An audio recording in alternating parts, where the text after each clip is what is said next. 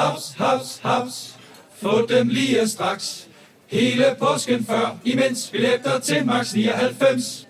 Haps, haps, haps. Nu skal vi have orange billetter til max nioghalvfems. Rejs med D S B Orange i påsken fra treogtyvende marts til første april. Rejs billigt, rejs orange. D S B, rejs med. Hops, hops, hops.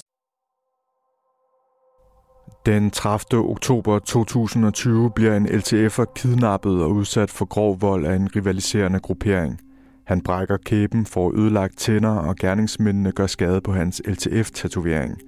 I bandemiljøet skal den slags byttes, og ifølge politiet er det, hvad to ledende L T F'ere går i gang med at orkestrere. En af dem skriver i en krypteret chat, det skal være så brutalt som muligt, bror. En, to skal dø. atten dage efter kidnapningen bliver tre unge mænd skudt i et bagholdsangreb i Kalundborg. To mister livet, likvideret med skud i hovedet og munden. Jeg tog tre ligesom Counter-Strike, skriver en gerningsmand bagefter til de ledende L T F'ere. Der er nu faldet dom i retten. Du lytter til Panser, en ugentlig podcast på Podimo, hvor vi taler om aktuelle kriminalsager. Jeg hedder Peter Graae, og jeg er kriminaljournalist. Og jeg hedder René Dahl-Andersen. Jeg er tidligere narkotikabetjent og har været undercoveragent ude i verden for P E T. I dag skal vi tale om den her sag mod to mænd, som ifølge politiet er ledende L T F'ere. Ifølge politiet har de to trukket i trådene i planlægningen af dobbeltdrabet i Kalundborg den syttende november tyve tyve. Der faldt dom imod de to i tirsdags i sidste uge, og i dag taler vi om sagen mod dem, hvad der gik forud for dobbeltdrabet og politiets beviser. Og til sidst vender vi den sag, vi talte om i sidste uge, drabet på Louise Borlit, som en niogtyve-årig mand lige nu er anklaget for i retten i Glostrup. Han har afgivet forklaring, og vi gennemgår, hvad han siger. Men vi begynder med L T F-sagen, som tager sin begyndelse, da en L T F'er blev kidnappet den tredivte oktober tyve tyve. Der taler om en L T F'er, som bliver kidnappet i Hvidovre. Ifølge B T har han råbt om hjælp, da selve kidnapningen sker. Han bliver proppet ned i et bagagerum i en bil, og så kører de væk, og efterfølgende bliver han slået med jernrør og brækker kæben og får ødelagt tænder. Og han bliver også mishandlet på sin L T F-tatovering, som han har på ryggen. Og mishandlingen af ham, den bliver filmet, så det er en af de her ydmygelsesvideoer, der bliver lavet her. Ja, og nogle gange så blev den her slags videoer delt på blandt andet sociale medier som Instagram, Snapchat og Telegram bagefter, og andre gange fungerer det som et middel til afpresning, netop for at det er sådan, folk ikke skal føle sig udstillet ude i den her hårde verden. Efter mishandlingen bliver L T F'eren efterladt på en parkeringsplads i Ishøj, tæsket og uden tøj på underkroppen. Nogle L T F'ere henter ham så der og kører ham til Hvidovre Hospital, og så begynder L T F'erne at skrive sammen om det, der er sket. Og det foregår i en chattråd med ni personer, som finder sted med de her krypterede Sky E C C-telefoner, som vi også tidligere har fortalt om. I en af de første beskeder den aften og nat skriver en deltager i chatten, han havde indre blødninger i hovedet, han har fået en god, solid røvfuld, han har fået tæsk med jernstænger, og der bliver skrevet, vi skal nok finde de horeunger, vores bror har kæmpet til det sidste.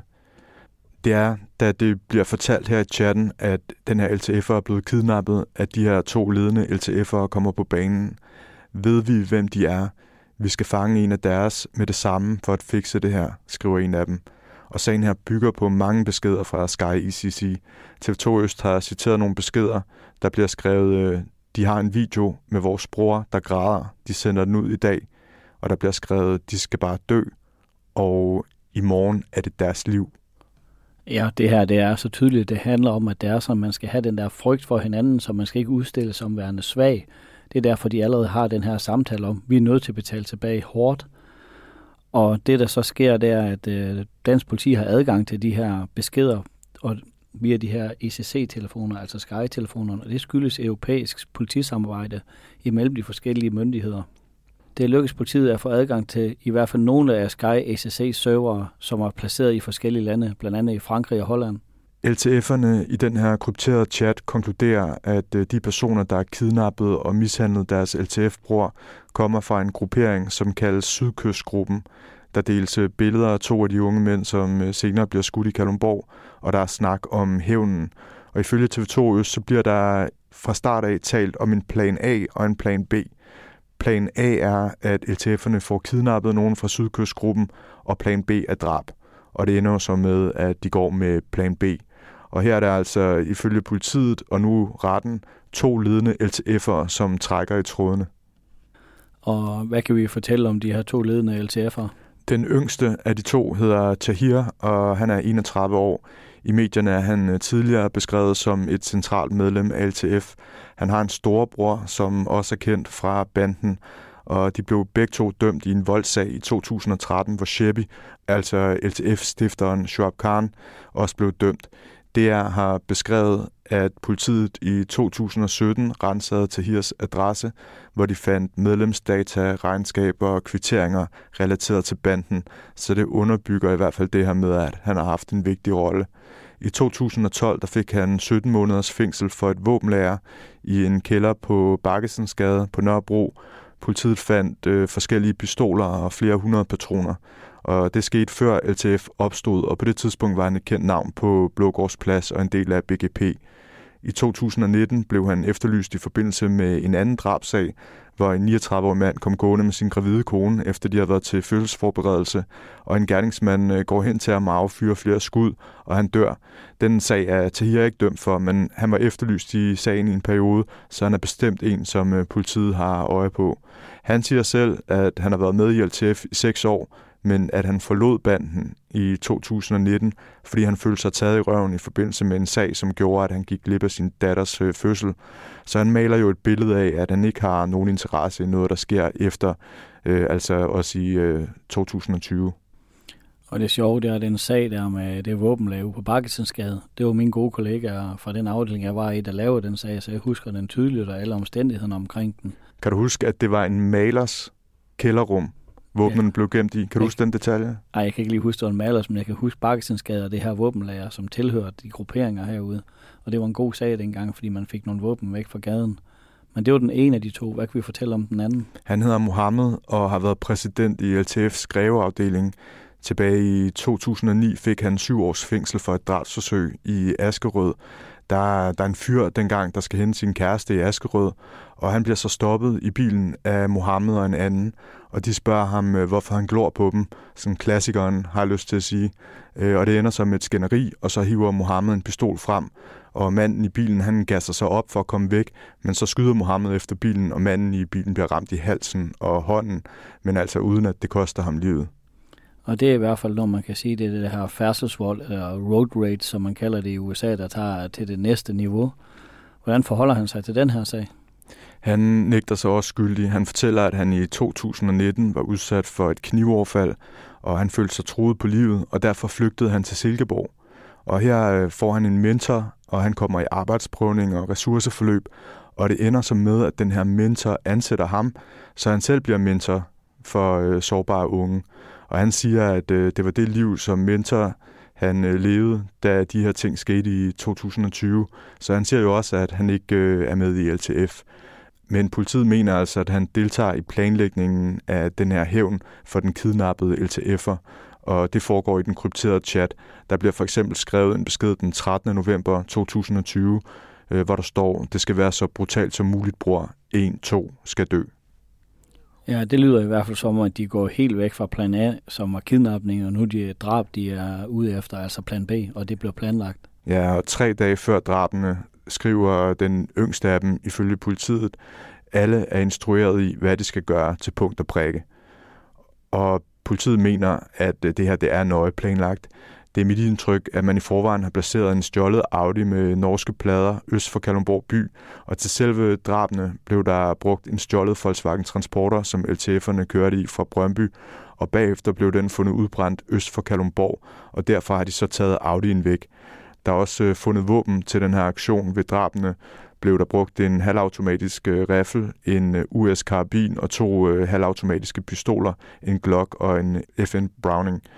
Og så bliver der lavet et øh, setup på personerne fra Sydkystgruppen. Der er en person, som sympatiserer med L T F, som har siddet i fængsel med en af dem, og han lokker de unge mænd fra Sydkystgruppen til Kalundborg ved at foregive, at de kan lave en våbenhandel. Og derfor har de tre unge mænd også fyrre tusind kroner med i bilen, da de kører til Kalundborg den syttende november to tusind og tyve. Og ved atten-tiden holder de sig der på en parkeringsplads foran supermarkedet Menu. Og hvad sker der på den her parkeringsplads, hvor der er masser af mennesker sådan klokken atten en hverdag? Så bryder helvede jo løs. Klokken er atten nul seks. Ifølge politiet foregår det hele på tolv sekunder. Så ligger de tre ofre på tyve, enogtyve og fireogtyve år skudt på parkeringspladsen. En er blevet ramt af otte skud, en anden er seks skud, og så den sidste er tre skud. Et vidne løber så ind i menubutikken og får fat i en medarbejder, som ringer til alarmcentralen. Han siger, jeg er blevet hentet af en kunde i butikken. Der ligger en, øh, to, nej tre, der ligger tre mænd døde. Der ligger tre mænd her i en blodpøl. Det har jeg da aldrig set før, siger han i telefonen. Og det er altså noget af et syn, som han møder den her medarbejder, men også for de andre vidner, der er på den parkeringsplads, at de går der på vej ind og handle, eller kommer ud fra menu med deres bæreposer med aftensmad i og andre fornødenheder. Og så træder de ind i en, øh, en actionfilm eller en voldsfilm, hvor der ligger lig på parkeringspladsen. Et af ofrene er død på stedet, en anden øh, bliver kørt til Holbæk sygehus, hvor han dør, og ham, der overlever, bliver kørt til Rigshospitalet, hvor han blandt andet gennemgår en operation, hvor man fjerner noget af hans ene lunge. Det, der sker kort tid efter, det er, at der begynder at være aktivitet på de her krypterede telefoner. Og det er jo fordi folk, der har deltaget i sådan noget her, de har brug for at dele oplevelserne, ligesom for at lave en debriefing, altså både psykologisk, men også for fortalt, hvad de har præsteret. Men her bliver det i hvert fald gjort på en hoverende måde. Bare tolv minutter efter er der en af L T F'erne, som skriver med brugernavnet Hitman, efterfulgt af tre dødningehoved-emojis. Han skriver, hahaha bror, dræbte tre mand, jeg tog tre, ligesom i Counter-Strike, vi har vores hævn. Jeg ved ikke, om det er samme mand, men der blev også skrevet bror, gav og så et navn lige i baghovedet. Pistolens mund ramte hans baghoved, mens han sad på røven efter flere skud i maven. Gav alle tre fem bønner hver. Jeg hullede alle sammen. Og der kommer også et svar tilbage. Så kan hele D K ryste, når de bliver fundet, de små ludere, står der i svaret. Og det er netop det, det handler om. Det er, at vi som samfund, men især de rivaliserende bander, de skal ryste, når det er sådan, der bliver sendt så kraftigt et signal. Hvordan kobler politiet de her telefoner sammen med personerne i sagen? Det gør de blandt andet med lokationsdata og masteoplysninger. For eksempel kan de se, at en af de krypterede telefoner følger en anden telefon, som bruges af en af dem. For eksempel kan de se, at Tahir bevæger sig fra Hellerup-området, hvor han boede, til området omkring Jøring, hvor han til svigerforældre bor og har sommerhus. Og de kan se, at den krypterede Sky-E C C-telefon, som de kobler på Mohammed, bevæger sig fra Greve, hvor hans kæreste bor, til Silkeborg, hvor han havde det der mentorarbejde. Og så er der nogle gange skrevet nogle personlige ting, som er med til at afsløre, hvem de er. Ifølge T V to Øst er det beskeder som, at en af de to ledende L T F'ere tager til Jylland dagen efter, at han glæder sig til at holde sin lille datter i sine arme, og en besked som, min svoger har fået beslaglagt flere kilo narko og hash. Og der er også nogle lydbeskeder, som er blevet analyseret af en fonetiker fra Aarhus Universitet, som var i retten. Ja, og nu er det jo, at politiet de begynder at lave det her berømte puslespil og sammen brikkerne. Og for at lave det puslespil, hiver man eksperter ind, i det her tilfælde en fonetiker. Og fonetikeren, han sammenligner stemmerne, om det er sådan, at de passer sammen på de forskellige lydfiler.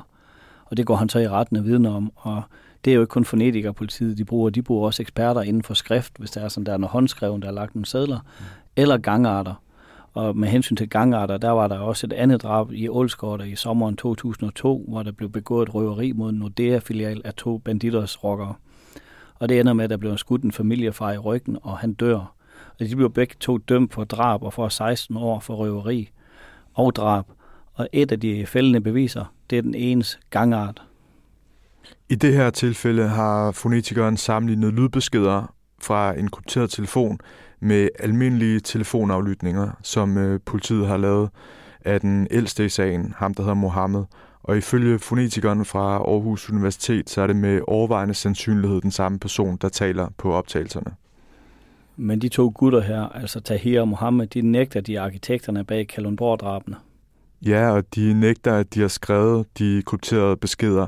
Tahir fortæller, at han ikke havde sin egen Sky-telefon, men han lånte en en gang imellem. Og det er en forklaring, man har set i flere af den her slags sager. Altså man siger, at øh, man har været flere personer om den samme krypterede telefon, fordi de er dyre i abonnement. Og ifølge B T foregik det ved, at en person kom med telefonen til ham, øh, og sagde, ham her spørger efter dig, vil snakke, og så fik han overleveret den i sådan et tilfælde. Anklageren spørger så, hvem der gav ham telefonen, og det vil han ikke svare på. Han siger, jeg tør ikke sidde og pege fingre af nogen og ende med at gøre dem til mål eller selv blive et mål for andre mennesker.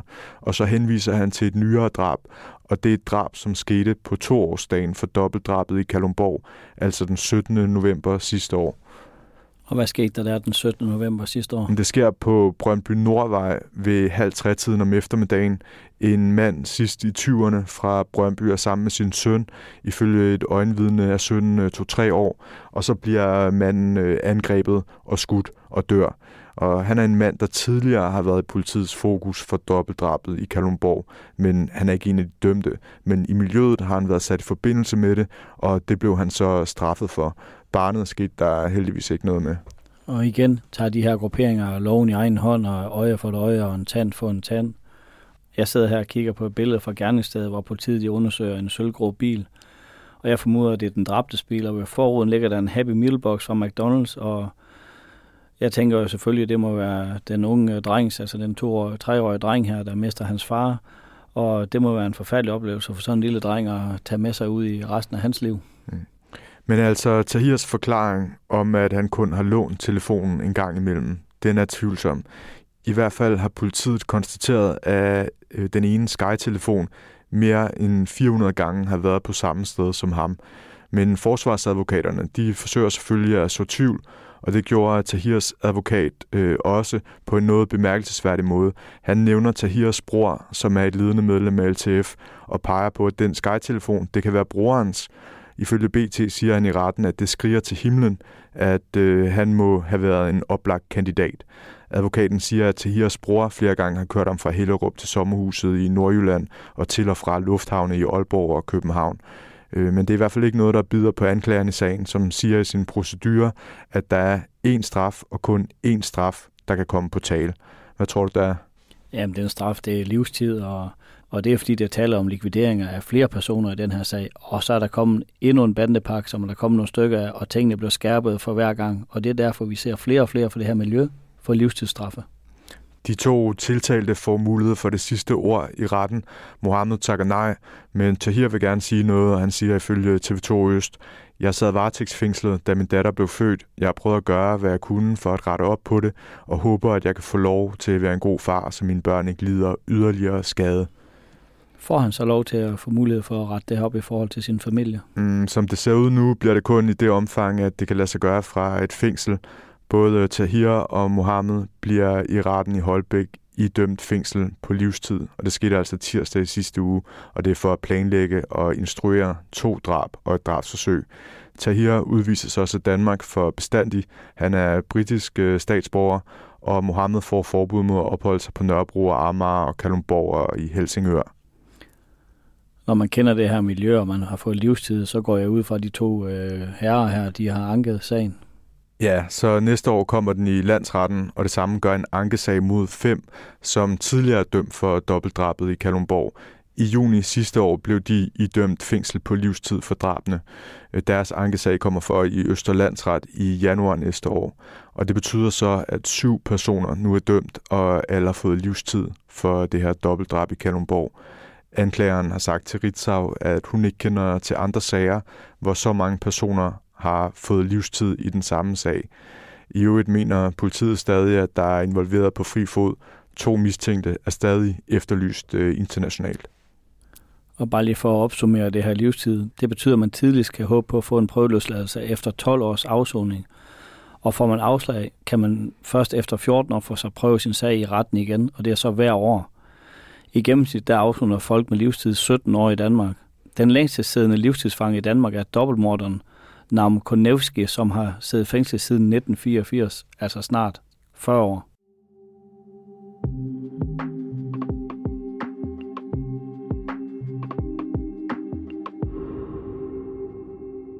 Vi slutter af med kort nyt, og først en opfølging i sagen om drabet på Louise Borlit. I sidste episode af Panser talte vi med Bo Nordstrøm Vejle fra podcasten Nogen ved noget om netop drabet på Louise Borlit.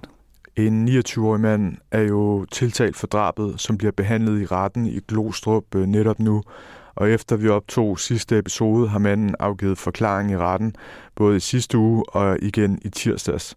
Og det skal ikke være nogen hemmelighed, at vi i den her uge optager Panser tirsdag, så han forklarer sig altså, mens vi sidder her i studiet, men vi følger med i livechatten på T V to.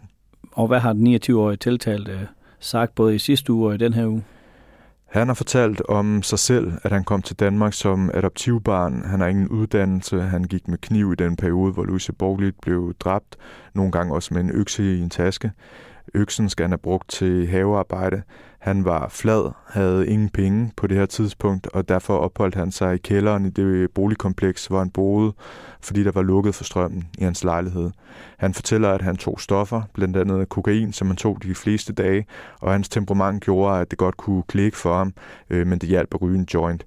Det var en periode, hvor han ikke havde det godt, og han havde et anspændt forhold til sin familie, og to dage før drabet fortæller han telefonisk til en sagsbehandler, at han har det dårligt, og at han frygter snart at springe i luften.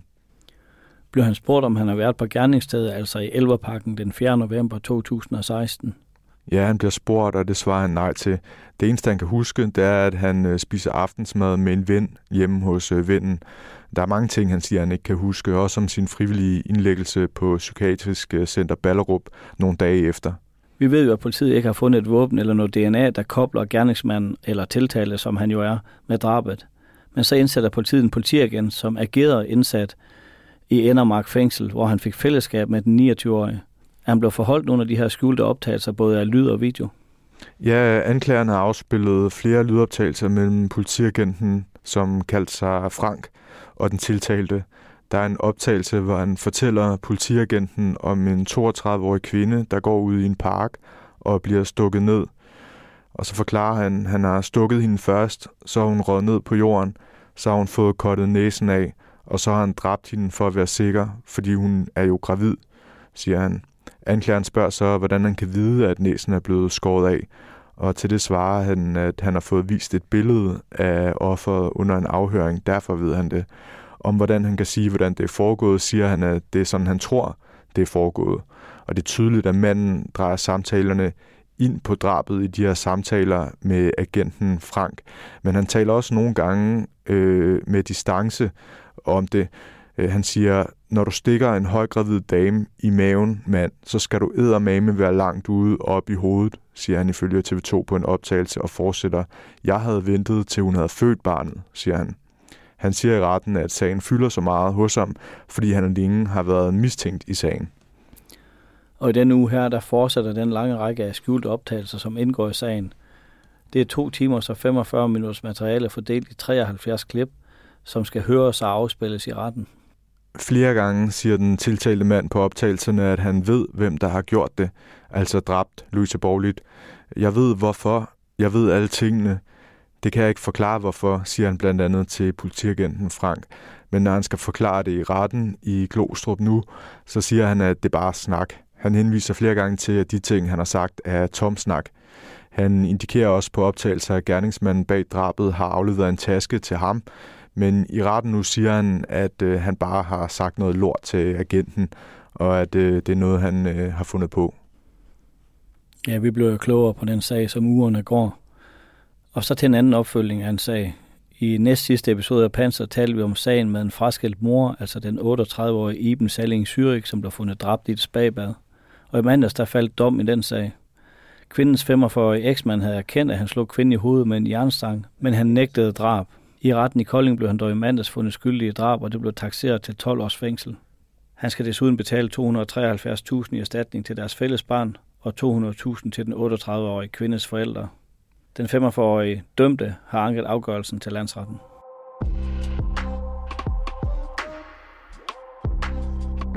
Du har lyttet til Panser på Podimo.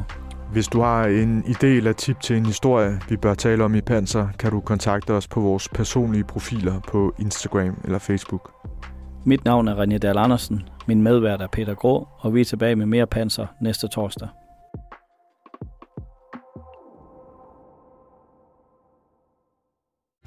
Vil bygge i Amerika? Ja, selvfølgelig vil jeg det. Reglerne gælder for alle. Også for en dansk pige, som er blevet glad for en tysk officer. Udbrøndt til kunstner. Det er jo sådan, at direktør Conradsen, han ser på mig. Jeg har altid set frem til min sommer. Gense. alle dem, jeg kender. Badehotellet, den sidste sæson. Stream nu på T V to Play.